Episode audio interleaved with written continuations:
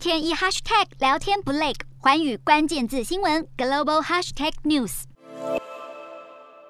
大众一般认为俄罗斯的军事实力足堪与美国匹敌，但是俄军二月底侵略乌克兰，打到现在仍然没有击败乌国，反而暴露出训练不足、武器老旧，而且维护不佳、士气低落、指挥官无法随机应变等等问题。早在西方制裁俄罗斯之前，俄国的经济成长率已经十分低落，人民收入不高，人均购买力仅排名全球第五十五，俄国只能靠出口能源赚外汇。俄罗斯在各先进技术领域缺乏竞争力，微晶片等重要物资几乎都要从外国进口，只剩下航太工业还可以在国际舞台上一争短长。而俄罗斯人平均寿命只有七十二点四岁，排名全球第一百五十六，比起西欧和北美的平均八十多岁，俄国人的寿命短了足足十年。俄国近年人口不断减少，经济不好，也难以吸引外国人移居。俄罗斯政府已经和年轻一代脱节，在俄国参加反对侵乌战争的人群中，很大一部分都是年轻人。俄乌战争加速了人口外流，自战争爆发以来，已经有好几十万名民众移居别国。这些流失人口当中，不少正是来自于学术和技术领域的年轻人。俄国近年来在从属国上花费大量资源，希望获得安全保障，比如最近向哈萨克派兵，帮助当地独裁者镇压民众示威。